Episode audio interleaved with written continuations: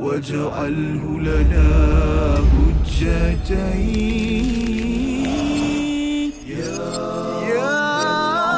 رب العالمين.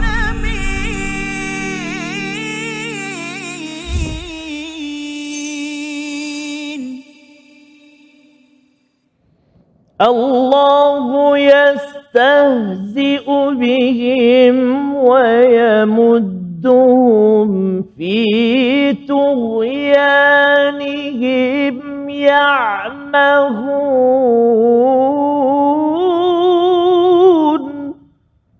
صدق الله العظيم. Assalamualaikum warahmatullahi wabarakatuh. Alhamdulillah wassalatu wassalamu ala Rasulillah wa ala alihi wa man wala syada la ilaha illallah syada Muhammadan abduhu wa rasuluh. Allahumma salli ala sayidina Muhammad wa ala alihi wa sahbihi ajma'in. Amma ba'du. Apa khabar tuan-tuan dan puan yang dirahmati Allah sekalian? Kita bertemu dalam My Quran Time, Quran Salat Infak untuk sama-sama kita mengamalkan formula tidak rugi, tidak mungkin rugi yang Allah nyatakan dalam surah Fatir ayat yang ke-29. Untuk sama-sama pada hari ini kita terus melihat kepada ayat 14 hingga 16 bersama Al-Fadil Ustaz Tarmizi Abdul Rahman. Khabar Ustaz? Alhamdulillah Fadil Safas.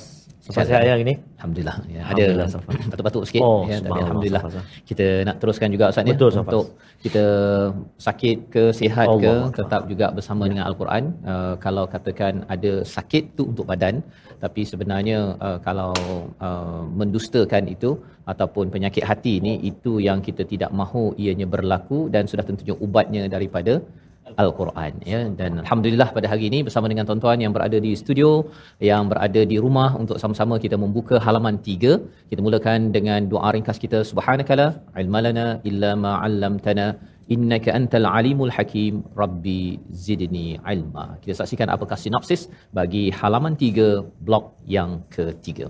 Daripada ayat yang ke-14 kita melihat muslihat orang munafik dalam menyatakan keimanan. Yang kita ingin lihat apa kaitan ayat ini dengan kehidupan saya kita semua tuan-tuan yang berada di studio yang berada di rumah ya ayat 14 agar kita tidak merasakan ayat al-Quran adalah sesuatu yang jauh daripada kita. Ayat 15 hingga 16 hukuman bagi orang munafik atas ketidakjujuran mereka ya kerana mereka suka mendustakan, suka mengolok-olokkan apakah kesannya yang kita akan lihat pada ayat 14 ataupun 15 hingga ayat 16. Tiga ayat saja yang kita akan dalami pada hari ini. Terus kita akan membaca daripada ayat 14 hingga 16 dipimpin Al-Fadhil Ustaz Tarmizi Abdul Rahman. Silakan. Terima kasih Fadil Ustaz Fazrul. Bismillahirrahmanirrahim. Assalamualaikum warahmatullahi wabarakatuh. Alhamdulillah, thumma alhamdulillah, wassalatu wassalamu ala rasulillah wa ala alihi wa sahbihi wa man walah wa ba'd. Allahumma salli ala Sayyidina Muhammad wa ala ali Sayyidina Muhammad. Apa khabar tuan-tuan dan puan-puan, ibu-ibu, ayah-ayah, sahabat Al-Quran yang dikasihi dirahmati Allah Subhanahu wa taala sekalian yang berada di sini di studio juga tuan-tuan dan puan-puan ibu ayah yang berada di rumah yang sedang menyaksikan walau juga di mana berada moga-moga senantiasa dalam lindungan Allah Subhanahu wa taala. Al-maklumlah Ustaz Faz ya. Sekarang ni bulan 12 ni musim tengkujuh. Tengkujuh. Ha, jadi moga-moga Allah Subhanahu wa taala kurniakan keselamatan dan perlindungan Uh, moga-moga kita semua dikurniakan keselamatan oleh Allah Subhanahu wa taala sekalian. dan Quran Allah- terus menjadi Ya. teman kepada Oh, semua Ustaz ya. Sedikit banyak seorang pun duduk di rumah uh, terus jadikan Quran sebagai teman kerana Sama. itu akan memujuk hati kita Ustaz ya. Kalau tidak nanti rasa lonely. rasa lonely tapi sebenarnya tidak pernah Tuhan meninggalkan kita. Kita Ya. sahaja nak pilih bersama dengan kalam Allah, Allah. bersama dengan Allah Tuhan ataupun ataupun tidak. Masya Allah. Subhanallah. Tabarakallah. Terima kasih Al-Fadhil Safas. Uh, kita nak baca blok yang ketiga daripada halaman yang ketiga. Iaitulah daripada ayat 14, 15, 16. Kita dah baca uh, beberapa jenis taranum. Kita nak cuba pula kali ini dengan bacaan murattal sikah. Boleh Safas? Kita cuba dengan bacaan murattal sikah. Ha? Jom kita baca sama-sama insyaAllah. أعوذ بالله من الشيطان الرجيم. بسم الله الرحمن الرحيم.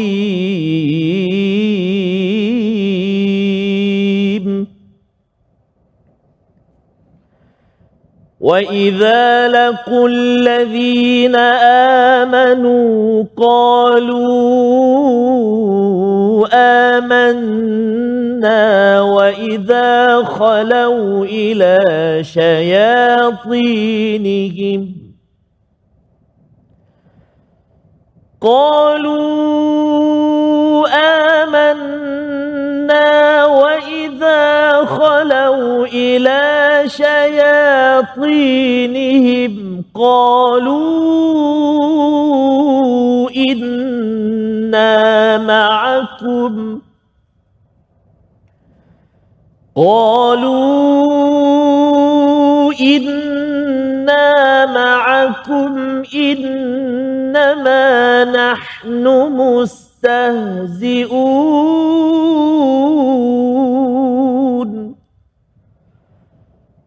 الله يستهزئ بهم ويمدهم في طغيانهم يعمهون.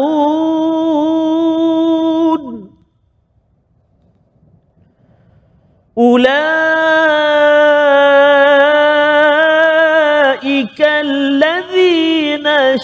اشتروا الضلالة بالهدى أولئك الذين اشتروا الضلالة بالهدى فما ربحت تجارتهم فما ربحت تجارتهم وما كانوا مهتدين.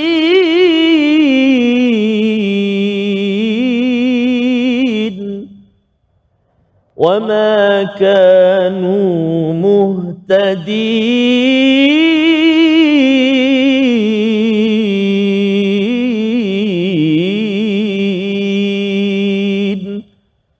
صدق الله العظيم Surah Al-Nazim itulah bacaan daripada ayat 14 hingga 16 surah Al-Baqarah surah yang dinamakan Sanamul Quran Ustaz ya sebagai satu pendedahan suatu pe- pemakluman kepada kita agar kita melihat pada diri sendiri sebelum kita melihat pada orang lain. Ciri hati-hati yang yang sakit. Dan itulah pun kita bincang beberapa ayat daripada ayat yang ke-8 ya. Ayat yang ke-8 wa minan nasi may yaqulu amanna billahi wa bil yaumil akhir wa ma hum bimumin dan hari ini kita menyambung pada ayat yang ke-14 iaitu wa idza laqul ladina amanu. Siapakah orang yang hatinya sakit apabila mereka bertemu dengan orang-orang yang beriman mereka akan bercakap mereka menyatakan amanna.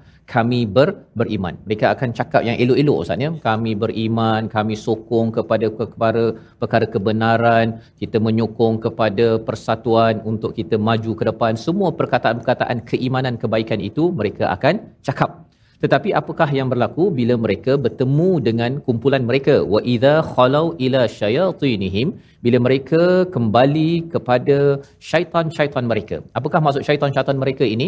Imam Tabari menyatakan bahawa syaitan-syaitan mereka ini adalah pemimpin-pemimpin mereka yang tidak percaya yang menentang kepada kepada orang beriman. Ya bukan orang-orang biasa tetapi kepada pemimpin mereka. Dan mengapa dikaitkan dengan pemimpin? Disebabkan pemimpin inilah yang dia kalau kita lihat syaitan Ustaz ya dalam surah An-Nas. Kalau kita tengok nanti di hujung Quran Time nanti surah An-Nas, syaitan ini dia yuwaswi sufi sudurin nas. Dia berniup-niupkan, bercakap perlahan-lahan untuk mempengaruhi manusia. Maka apakah peranan seorang ketua? Ketua ini kalau dia ajak orang ke arah kebaikan, okey. Tapi pemimpin-pemimpin musyrik di Mekah ataupun di Madinah ini, mereka suka uh, bisik-bisik kata tak payah buat baik tu. Ini Muhammad uh, tak betul lah apa sebagainya. Bercakap perkara-perkara yang tak baik dan mereka sentiasa me, meniup-niupkan dan sudah tentunya bila seorang pemimpin meniupkan perkataan yang membenci, memusuhi, menebarkan fitnah tak sama dengan orang biasa Ustaz. Betul. Orang biasa mungkin letak kat Facebook lepas tu orang dismiss, orang buang begitu saja. Tapi kalau seorang pemimpin dia bercakap dengan ada 20 30 ribu Oh, orang ya, fitnah-fitnah yang ada untuk uh, memusuhi kepada orang Islam, kepada orang bukan Islam, maka kesannya ialah amat besar.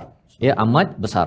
Jadi Allah menyatakan di sini orang-orang yang sakit hatinya ini dia bertemu dengan siapa? Dengan pemimpin-pemimpin ini dan dia kata apa? Qalu inna ma'akum. Sebenarnya kami ini bersama dengan kau, bukan dengan mereka. Kami ini dengan mereka itu hanyalah mustahziun iaitu olok-olok je. Kan? Kami ni olok-olok saja kita alah saja je lah kita nak curi maklumat dia untuk kita dapat apa yang kita perlu dapat tapi sebenarnya kami bersama dengan kamu. Istilah zaman sekarang Ustaz talam dua muka. Oh, Talam dua muka. Ya, yang kita harapkan kita bukanlah begitu ya, bukan orang yang yang sentiasa uh, mencari kalau istilah dalam ayat yang ke-14 ini wa idza khalau ini Ustaz ya. Maksud khalau ini uh, ada kaitan dengan perkataan khalwah. Khalwah ini kalau Nabi berkhalwah mencari jawapan untuk menguatkan diri. Tetapi mereka ini syaitan tak payah pergi pada mereka. Mereka pergi pada syaitan. Ah, Pasal apa? Pasal dalam diri mereka itu orang-orang yang penyakit hati ini dia dalam hati itu kosong Ustaz. Kosong. Dia tidak ada kekuatan. Jadi kekuatan mereka ialah dengan mendengar bisikan-bisikan perkataan-perkataan daripada daripada syaitan itu yang menyebabkan mereka ni ada makna dalam kehidupan. Kalau tidak mereka macam tak tentu arah. Dan ini kita perlu beri perhatian zaman sekarang. Syaitan ini mungkin dalam bentuk orang, mungkin juga dalam bentuk media yang kita baca Facebook ke, baca website ke yang ada uh, berita-berita mensyaitankan. Ha, syaitan lah itu maksudnya ialah yang jauh daripada rahmat Allah. Jadi itu yang kita kena elakkan. Kalau rasa hati tu rasa tak tenang cari Quran, ya ingat perkara kebaikan, sibukkan dengan perkara kebaikan bukannya mencari syayatinihim dalam ayat yang yang ke-14 ini. Jadi mari sama-sama kita baca ayat 14 ini sekali lagi agar kita ingatkan pada diri kalau rasa kosong, cari Quran, cari Tuhan, bukan cari syaitan. Ayat 14. Ustaz. Terima kasih kepada Ustaz Fazrul. Tuan-tuan dan puan-puan, ibu ayah sekalian, uh, ayat yang ke-14 kita nak ulang baca sekali lagi. Ayat dia agak panjang. Jadi mari kita cuba baca sama-sama insya-Allah eh. A'udzubillahi minasyaitonirrajim. وَإِذَا لَقُوا الَّذِينَ آمَنُوا قَالُوا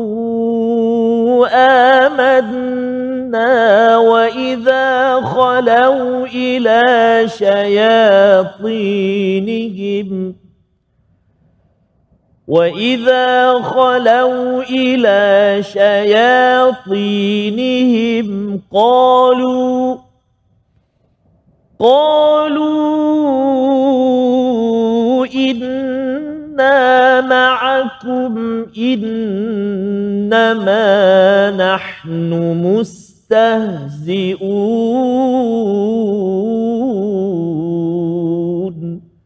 صدق الله العظيم. Surah Al-Nazim ayat yang ke-14 menceritakan tentang hati yang ada penyakit Ustaz. Suka berjumpa dengan pemimpin-pemimpin suka berjumpa dengan orang-orang elit. Ya dia tak nak bercampur dengan orang-orang beriman yang kadang-kadang orang-orang biasa dia rasa geli geleman. Dia rasakan bahawa jumpa orang elit nanti senang saya dapat projek dan saya boleh dapat pelbagai manfaat untuk diri sendiri untuk membuat kerosakan sebenarnya bukan untuk membuat kebaikan. Yang itu kita kena jaga-jaga dan kita kena beri perhatian dan kita bersambung semula dalam My Quran Time, Quran, Salat, Infak insya-Allah. واجعله لنا حجتين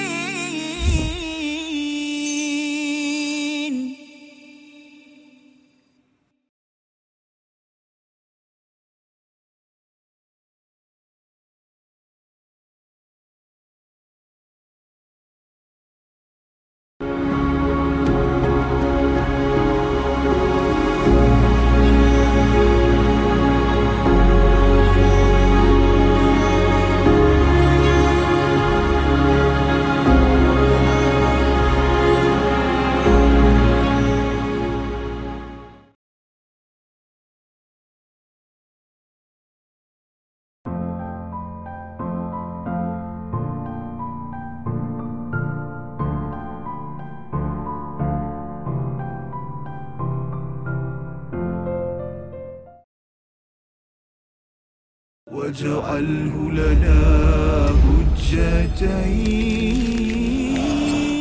يا, رب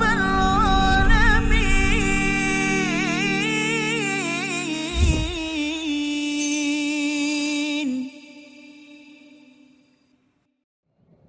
الله يستهزئ بهم ويمد ويمدهم في طغيانهم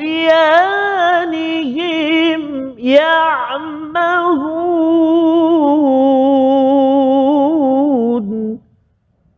صدق الله العظيم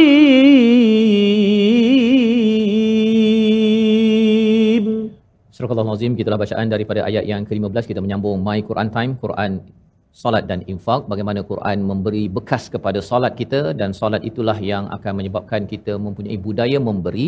Kerana orang-orang yang ada penyakit hati ini mempunyai budaya suka menerima menerima menerima untuk kepentingan diri sendiri. Dan apakah yang Allah nyatakan pada ayat 15 kerana mereka ini ingin perhatian. Mereka ingin perhatian daripada pemimpin-pemimpin yang berbuat keburukan syayatinihim iaitu syatana yang bermaksud sesuatu yang menjauhi daripada Allah Subhanahu Wa Taala maka orang-orang ini Allah nyatakan Allahu yastahzi'u bihim Allah akan memperolok-olokkan mendustakan mereka.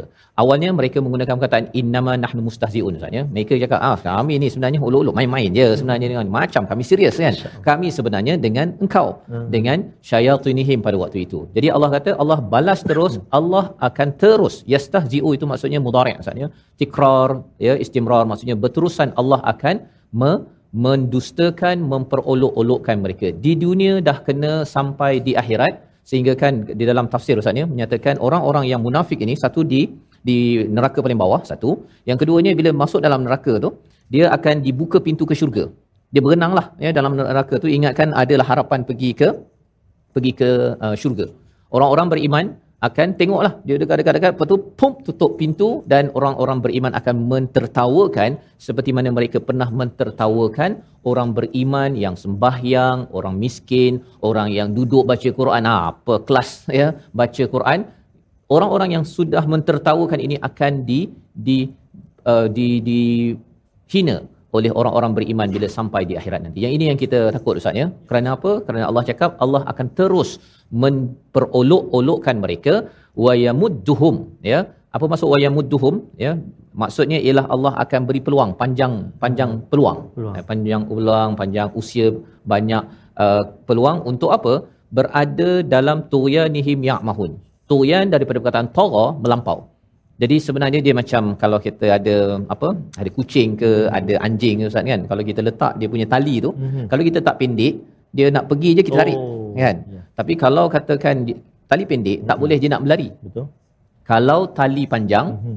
dia akan lari. Tung, dia rasa macam dia dah bebas sekali terus Oh. mati kan. Itu adalah apa yang berlaku kepada orang-orang yang penyakit Oh. hati ini. Allah bagi peluang. Tapi jangan sampai terjerat dan terjerut disebabkan apa? Allah wa yamudduhum. Allah bagi peluang itu adalah untuk kembali bukannya untuk untuk berada dalam tagha tuyanahum tuyanihim ya'mahun. Ha, dia maksud ya'mahun ini daripada perkataan amaha buta mata hati. Dia ada umyan ya umyan itu adalah uh, buta mata fizikal ya ain mim ya tetapi ain mim ha ini adalah buta tapi bukan mata ini tetapi mata hati tak nampak eh tak sedar bahawa sebenarnya membuat kerosakan tidak tahu bahawa sebenarnya sebenarnya iman adalah sesuatu yang lebih berharga jadi ayat 14 15 ini yang kita baca kita kena pastikan kefahaman tepat bacaan pun tepat ustaz Setikus tajam hari ini. Baik, terima kasih Al-Fatihah Ustaz Fasan. Subhanallah, buta mata. eh. Subhanallah, buta mata. Ah, oh, lagi. Okey, kejap lagi. Ah, jadi Ustaz Fasan. Sabar. Tuan-tuan dan ayat yang ke-14. Ah, an- ayat dia panjang semua. Tapi tadi kita dah baca dekat mana kita nak wakaf. Tuan-tuan dan puan yang memiliki nafas yang panjang, subhanallah dapat baca sampai habis. Sampai ayat eh, apa mustahziun. Panjang nafas macam Ustaz Tir kan. Masya-Allah, panjang nafas. Okey. Jadi antara yang perlu kita perlu beri perhatian seperti biasa kalimah ataupun huruf qaf memang kena betulkan wa idza laqu wa idza laqu satu. Kemudian jumpa lagi qalu masya-Allah ha? qalu huruf qaf kena betul-betul. Kemudian kita ada amadna wajibal gunah dua harakat dekat situ jangan cepat. Ha, dan juga kalimah syayatinihim. Ha, kena hati-hati sebut. Jangan kita terkesan dengan ta tebal isti'la tu sehinggakan shin dengan ya ikut sekali. Wa idza khalau ila syayati. Jadi syaya. Nak tebalkan ta je shin dengan ya dah terkesan sampai. Ha, jadi kena hati-hati dan apabila kita tak jaga pula jadi nipis pula. Wa idza khalau ila syayatini. Jadi ta pula. Ha. Itu macam mana? Off tak? Ikut Quran time lah. Tak maksudnya kita cuba bacaan kita Ya. ber- bersama dengan guru. Ya. ha, mana kena semak bacaan kita dengan guru. Syayatinihim cuba tuan-tuan dan puan Ah, syaya syayatinihim Bagus, subhanallah. Dan satu kalimat terakhir, hati-hati pada mustahziun. Mustahziun. Mustahziun. Ayuh, itu antaranya Safas. InsyaAllah. Uh, selekor-selekor tajam yang perlu diberi perhatian. Ayat yang ke-14 tadi, subhanallah. ayat ke-14 ya. Jadi itu selekoh tajam yang penting kita beri perhatian. Betul, Safas. Jangan sampai apa jadi tebal-tebal terus ya Safas. yang nipis-nipis terus Ha, ha. dan lebih daripada itu ialah untuk kita uh, baca dengan tepat Ustaz Hmm. ya kerana kefahaman pun disekalikan dengan bacaan yang tepat itu dia Betul, akan Safas. masuk ke hati. Jika tidak kadang-kadang dia baca tepat, kefahaman tak tepat pun Betul, tak Safas. tepat ya Betul. ataupun kefahaman tepat baca tak Ah. tepat pun jadi imam nanti orang pun cakap hmm dia terkesan dengan dengan pasal ini bukan perkataan biasa Ustaz Betul, ya ini perkataan daripada Allah Subhanahu Wa Taala. Dan nasihat Allah kepada kita ialah apabila kita sudah melalui kepada ciri-ciri orang yang ada penyakit hati ini kita perasan ayat ke-8 uh, mereka ini bercakap tu berubah-ubah ya berubah-ubah. Kemudian pada ayat yang ke-11 itu berubah-ubah dia cakap bahawa dia buat kebaikan padahal membuat kerosakan. Kemudian pada ayat yang ke-13 itu apabila mereka diminta untuk beriman mereka ubah-ubah juga. Eh, tak nak tak nak tak nak. Eh, buat apa ikut orang yang tak ada kelas ya? Dan pada ayat yang ke-15 ataupun 14 tadi dia berubah-ubah je ya? Dia jumpa orang sini dia cakap lain oh sebenarnya kami beriman tapi pergi ke sana. Tak tak tak. Tak, tak. sebenarnya kita main-main je. Betul. berubah-ubah dalam dua muka inilah sebenarnya yang perlu kita bina untuk dijauhkan. Ya? Kita kena jauhkan benar-benar lah ustaz ya? Tak nak sampai kita ini menjadi orang yang memang bab berubah ni bila-bila saja kan? Cakap lain itu lain kerana azabnya Allah nyatakan pada ayat 15 tadi ialah Allah akan memperolok-olokkan kita nauzubillah min zalik ya. Dan yang lebih daripada itu ialah kita tak sedar. Masa umur dah 60 tahun 80 tahun 100 tahun hidup ingatkan kita oh saya yang membuat pembaikan kepada negara negeri keluarga saya. Rupanya ia adalah amaha ya. Rupanya buta mata hati yang kita minta Allah jauhkan. Buta mata hati bukan kat sini saja ustaz ya. Dia akan memberi kesan sampai sampai ke akhirat bila melalui titian sirat itu perlukan cahaya tak nampak akhirnya terkandas dan ke neraka yang paling dalam yang kita minta Allah jauhkan kita berehat sebentar kembali dalam my Quran time Quran solat infak insyaallah واجعله لنا حجتين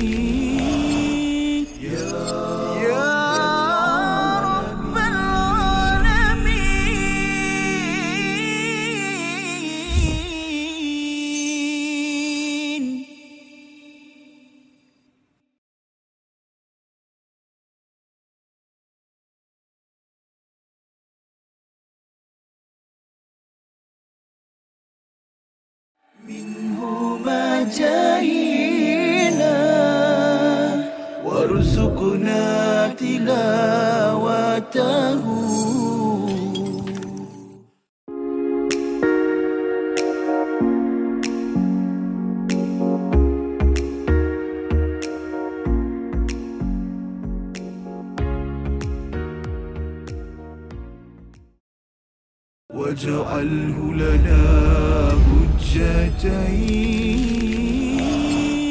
يا رب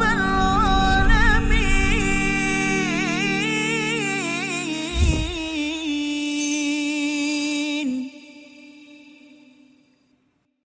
Buta mata tak nampak jalan di dunia kerana tidak nampak cahaya. Tidak tahu ke mana hendak dituju, ke hilir atau ke hulu. Selamatlah di dunia fana ini bila mana mata tidak buta melalui pengalaman diri. Kerana jalan itu sudah biasa. Lagu nasyid daripada Nada Murni. Nada murni. Nah, tadi Nada tak berapa nak murni daripada saya. Dapatkan ataupun boleh dengarlah daripada uh, otai nasyid kita kumpulan Nada Murni. Iaitulah uh, apa tu buta mata Ustaz Fas. Ya, itu Kalau yang dah- istilah yang kita jumpa tadi Ustaz ya. Betul, Ayat yang ke-15 fi tuyanihim Ya. ya'mahun yang kita harap kita tak uh, Betul. Allah uh, buat begitu Ustaz ya kerana kerana memandang bukannya uh, tak ada iman sebenarnya Ustaz ya bila kita akan tengok nanti pada ayat yang ke-16 sebenarnya iman telah Allah berikan ataupun hidayah tetapi ia ditukarkan. Itu yang kita akan belajar sebentar sebentar lagi. Tapi di bahagian ini kita nak melihat kita nak berkongsi seketika tuan-tuan dan puan-puan ulang kaji kita di bahagian tajwid. Hari ini kita nak melihat uh, kalimah dan juga apakah huruf yang kita nak beri perhatian.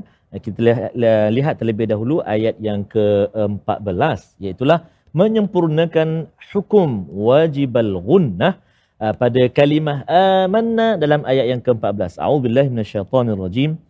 وَإِذَا لَقُوا الَّذِينَ آمَنُوا قَالُوا آمَنَّا آمَنَّا Wajib al-gunnah iaitulah sabdu ataupun syiddah ataupun syaddah di atas huruf nun. Ha? Uh, sabdu atas huruf nun, sabdu atas huruf mim, wajib al-gunnah. Ha? Ataupun uh, nun atau mim yang bersabdu. Maka kita kena baca dengan dengung dua harakat. Tak boleh cepat dekat situ. Uh, bacaan dia. Amanna. Satu, dua, tiga. Cuba.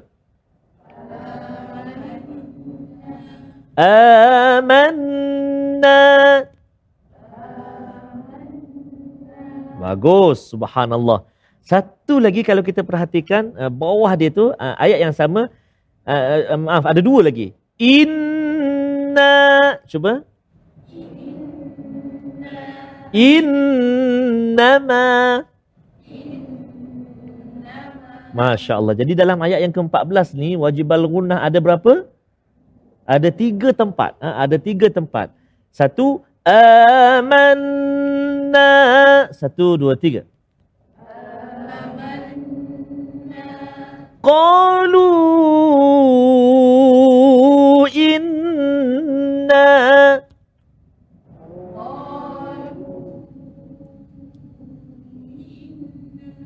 Aywa. Dan yang terakhir iaitu pada kalimah innama.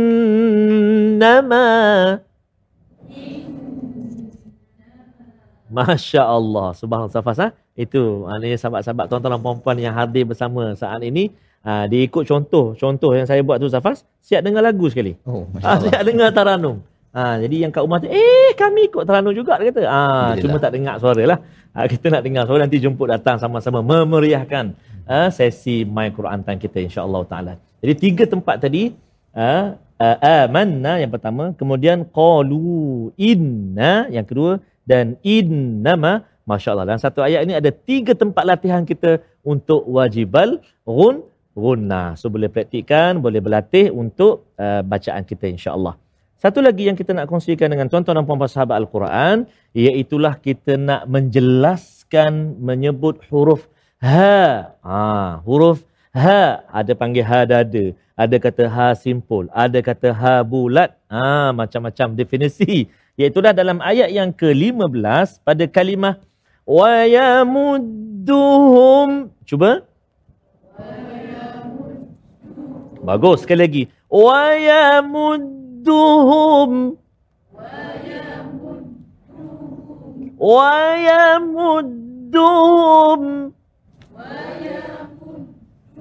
Ayuh, satu lagi. Wa yamudduhum. Masya Allah. Ada empat lengguk saya buat. Ha? Ha, semua boleh ikut dengan baik. Alhamdulillah. Iaitulah ha dekat situ. Dekat mana? Pastikan balik. Rongga kerongkongan kita ni kan. Ha, tiga stesen yang selalu kita sebut. Ha, hujung, tengah ataupun pangkal kan. Maka ha letak kat mana? Pang pangkal. Ada dua huruf, ha dan juga hamzah. Sebut a. A. Ha. A. Ha. Kalau tengah ha. A. Kalau hujung atau permulaan kha. Ra. Cukuplah ada enam huruf di dalam rongga kerongkongan kita ini. Ada enam huruf. Maka ha dipangkat. So jangan tertukar lagi. Jangan baca uh, Allahu tahzi'u bihim wa yamudduhum. Semua dia tukar ha. ha. Jangan. Kita dah belajar hari ni ha. Mana tempat keluar dia? Ha, pangkal halqum kita. Ha dan kawan dia huruf hamzah. Uh, sekali lagi. Wa yamudduhum. Ya'mahun. Ya Masya Allah, Alhamdulillah, Tabarakallah. Kita belajar hari ini dua, iaitu wajib al-gunnah dan juga makhraj huruf. Ha, kita banyak belajar. The, ha, ha, bot. Alhamdulillah, kita dah banyak safazan. Jadi, kita nak lihat pula ataupun kita nak cuba pula untuk hafazan ayat yang ke-15 ini. Namun, kita nak uh, berkongsi juga dengan tuan-tuan dan puan-puan tentang uh, kalimah pilihan Ustaz Fas. Ya, hari, ini. hari ini apakah perkataan pilihan untuk ya. Halaman yang ketiga blok yang hmm. ketiga ini kita saksikan iaitu perkataan wa idza laqu ya perkataan yang kita ingin fokuskan ialah laqiya bertemu berjumpa. 146 kali disebut di dalam al-Quran muncul dalam surah Ali Imran dalam surah Maryam ayat 59 surah Muhammad yang maksudnya bertemu Ustaz ya? Bertemu. Dan dalam surah Tur pun ada uh, perkataan ini tapi pertemuan itu berada di syurga. Ya yang ini pertemuan di dunia bagi orang-orang yang ada penyakit hati. Dia pergi bertemu orang beriman dia kata oh kami beriman tapi bila berjumpa dengan berjumpa dengan syayatinihim hmm. pemimpin-pemimpin yang membuat kerosakan dia kata sebenarnya kami geng kamu hmm. kami geng kamu kami uluk-uluk dekat sana tetapi kalau katakan kita ini terus bertemu dengan orang-orang ke yang baik kaya miskin pemimpin ke orang biasa asalkan namanya iman kita tetap menghargai di mulut dan di hati bukannya macam orang ni ya orang-orang yang ada penyakit hati dekat mulut dia cantik dia kata oh kami beriman kami nak buat baik ni tapi sebenarnya hatinya berbeza orang-orang ini akan uh, diberikan uh, yastahzi'u iaitu Allah akan memperolokkan mereka yang kita bincang tadi ustaz ya berbanding dengan kalau katakan kita tetap atas iman kita tetap teguh istiqamah di mana jua bersama al-Quran siapa ada al-Quran siapa beriman kita tidak akan berubah ini akan menjemput kepada pertemuan di syurga bersama ahli keluarga kita Ustaz. Jadi itu perkataan pilihan hari ini sebelum kita menghafaz. Sila Ustaz. Allah, terima kasih kepada Ustaz Fazal. Subhanallah, tuan-tuan puan-puan, ibu ayah sekalian. Tuan-tuan puan-puan, kita nak cuba uh, melihat uh, ayat uh, untuk hafalan kita. Jom kita lihat apakah ayat hafalan kita iaitu ayat yang ke-15. Uh, kalau mengikut uh, Al-Quran Al-Hafiz uh, telah dikongsikan kepada kita berapakah uh, berapa kalikah kita dianjurkan untuk ulang ulang uh, ataupun baca dengan melihat kurang-kurangnya katakan 40 kali baca tengok aja biar kita nampak huruf kalimahnya kalimahnya kalimahnya. Dan kalau kita perhatikan uh, dalam uh, ayat yang ke-15 ini uh, ada kalimah-kalimah yang kita selalu dengar dan kita selalu sebut. Iaitu yang pertama sekali pastilah kalimah Allah kan? Kalimah Allah. Uh, kemudian kita jumpa wa yamudduhum. Uh, fi selalu juga kita jumpa fi tughyanihim tagha tagha kan? Uh, tagha uh, tughyanihim uh, Uh, itu antara kalimah yang boleh kita selalu kita dengar dan kita men, uh, memberi bantuanlah dalam hafalan kita. Mari kita cuba bacaan terlebih dahulu kita melihat ayat yang ke-15, kita tengok dulu ayat tu. A'udzubillahi minasyaitonirrajim. Allahu yastahzi'u bihim wa yamudduhum fi tughyanihim ya'mahun. Silakan.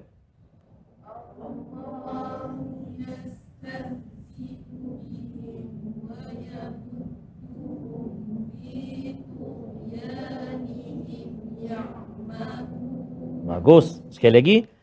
Allahu yastahzi'u bihim wa yamudduhum. Cuba.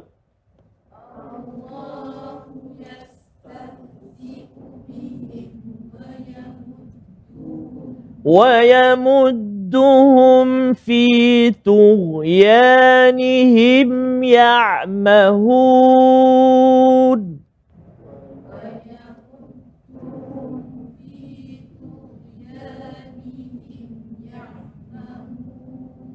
Okey, kita cuba pula kali ini tutup mata, kita sampai wa yamudduhum dulu. Ha, jangan tutup mata tak punya suara. Ha, keluarkan suara ibu ayah sekalian, kakak semua, abang-abang kat rumah pun sama. Ha, cuba uh, Allahu yastahzi'u bihim wa yamudduhum. Cuba eh. Saya baca dulu. Allahu yastahzi'u bihim wa yamudduhum. Okey, satu, dua, tiga.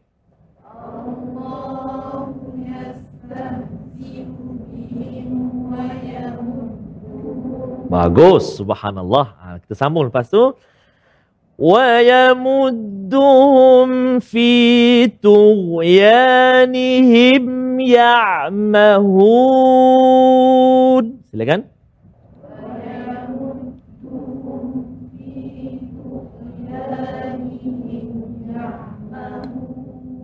Alhamdulillah, Masya Allah, Tabarakallah, Allah. Masya Allah.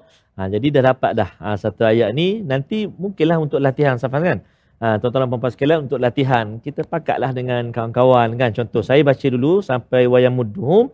Lepas tu awak sambung wayamudduhum sampai ya'mahun. Ha, lepas tu tukar-tukar pula.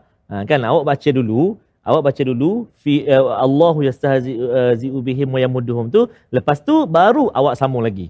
Hmm, bila kitanya asyik awak je. Ha, kan? Jadi ulang-ulang macam tu supaya kita mudah i, mudah ingat. Dan kalau boleh kita cubalah dalam solat pula. Tak apa. Satu ayat pun boleh. Solat sunat ke apa. Ingat. Lepas tu sambung-sambung dan tambah lagi insyaAllah. Ayat yang ke-16 menarik yang Allah nak ceritakan pada kita. Namun kita nak berehat dahulu seketika. Kembali selepas ini dalam My Quran Time. Quran Salat Infak. وَجَعَلْهُ لَنَا هُجَّتَيْنِ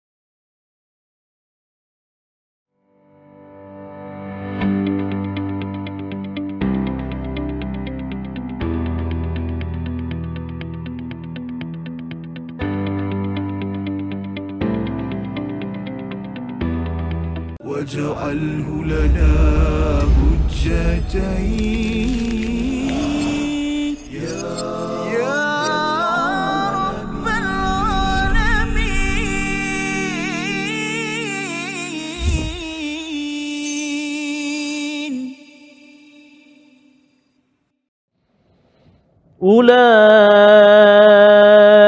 الذين اشتروا الضلالة بالهدى فما ربحت تجارتهم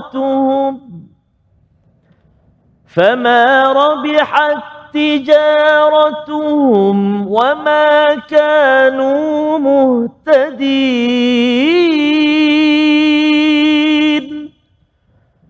فما ربحت تجارتهم وما كانوا مهتدين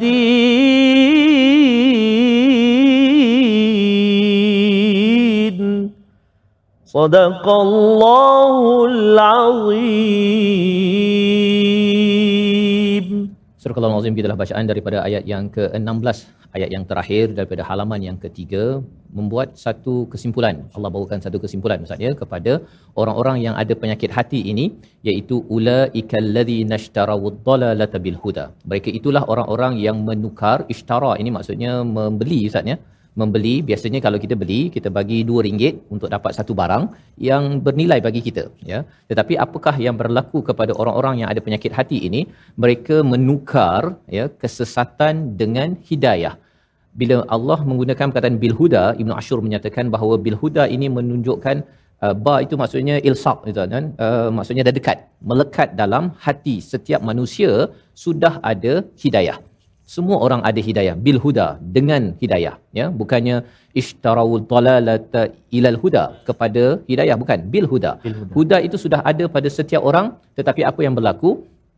Apabila mereka memilih untuk Imam Ar-Razi menyatakan mereka memilih untuk menukar dengan dengan kesesatan. Ya dengan dia mula-mula dia cakap uh, saya beriman tapi sebenarnya mereka tidak beriman mereka jumpa orang sana kata kami beriman tapi sebenarnya eh kami sebenarnya uluk-uluk saja perkataan amalan-amalan itu menyebabkan hidayah yang ada pada diri seseorang itu boleh bertukar dengan kesesatan dan siapa yang pilih mereka pilih. Ha, tak ada pula orang kata, oh dia ni pasal Allah dah tentukan, dia ni jadi orang munafik, orang yang ada penyakit hati. Bukan.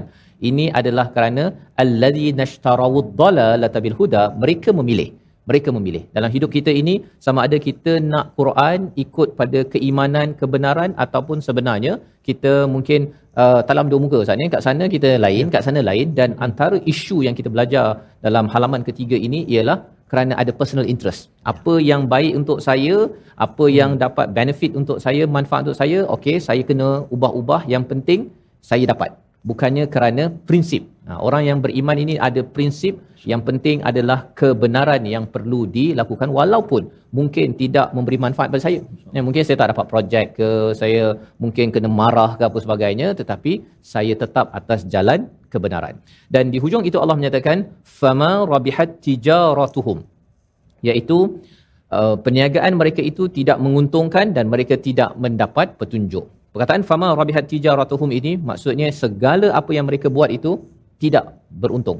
Ha, dalam surah Fatir ayat 29 kita dah bincang uh, bila kita Quran, solat dan infak ini budaya tiga ini akan menyebabkan kita tidak akan rugi. Maksudnya di sini Allah kata segala perniagaan mereka rugi. Ya. Semua yang ada ini tidak beruntung kerana apa? Kerana apa yang mereka buat itu tidak mengutamakan Quran. Yang kedua, mereka solat pun ikut uh, celup-celup Ustaz. Ya, dia solat itu untuk dapat nanti dipilih jadi pemimpin waktu dekat-dekat nak pilihan raya dekat Madinah itu ataupun Mekah tu dia muncul. Ha, seminggu, dua minggu dia muncul, lepas tu hilang balik. Kan? Ataupun muncul waktu siang, malam tak muncul lagi. Kan? Jadi imam pula tu. Ya?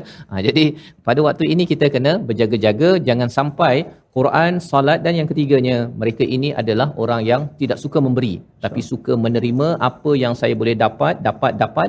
Itu yang menjadi asas kepada tindakan mereka. Jadi Allah menyatakan mereka tidak beruntung wa makanu muhtadin berbanding dengan ayat kelima dalam surah Al-Baqarah kalau kita lihat uh, sebelum ini Ustaz ya.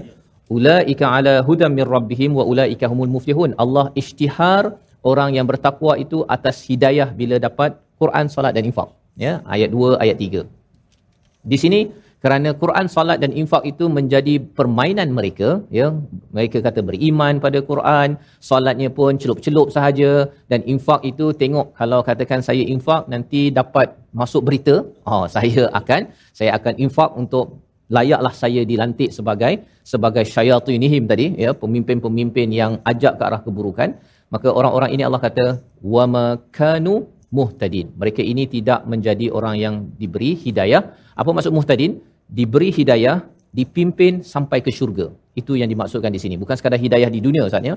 Sampai ke akhirat mereka rasa-rasa macam dah dapat cahaya tapi cahaya itu mereka pinjam daripada orang beriman. Dan bila sampai ke sana nanti orang beriman dengan cahayanya mereka gelap. Mereka gelap. Dan mereka bila mereka gelap itu mereka akan kena jalan sendirilah.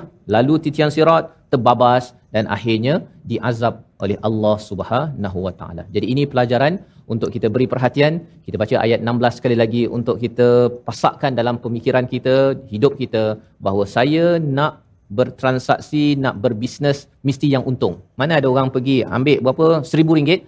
Uh, tolong beli durian busuk. Ha, kan? Tak ada orang buat begitu. Ini sebenarnya orang yang tukarkan kesesatan dengan hidayah seperti beli durian busuk Ustaz. Oh. Berapa berapa durian busuk ni? Seribu ringgit. Dia bayar seribu, dapat durian busuk. Lepas tu pergi jual, baru sebiji jual. Orang kata tak nak beli. Makin rugi, makin rugi, makin rugi. Maka orang yang ada penyakit hati, dia hati busuk. Yang membeli durian busuk, dia jual pada orang, orang kata tak nak dan akhirnya dia kerugian. Kita tidak mahu rugi, kita baca ayat 16 sekali lagi bersama Ustaz Tarmizi. Terima kasih kepada Ustaz Fazrul. Tuan-tuan dan puan-puan, ayat yang ke-16 jom kita baca sama-sama. A'udzubillahi minasyaitonirrajim. أولئك الذين اشتروا اشتروا الضلالة بالهدى فما ربحت تجارتهم فما ربحت تجارتهم وما كانوا مهتدين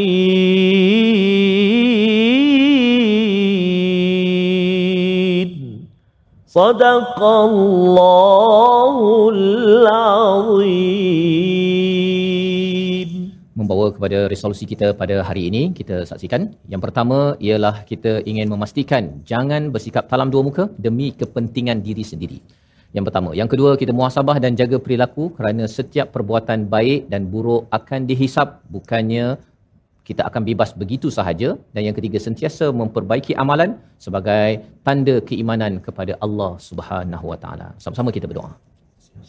أعوذ بالله من الشيطان الرجيم بسم الله الرحمن الرحيم الحمد لله رب العالمين والصلاة والسلام على رسول الله الأمين سيدنا محمد وعلى آله وصحبه أجمعين اللهم يا الله ويا رحمن ويا رحيم kami mohon ke hadratmu ya Allah agar diampunilah dosa kami ya Allah dosa ibu ayah kami, dosa mak ayah mertua kami, muslimin muslimat birahmatik, ya arhamar rahimin.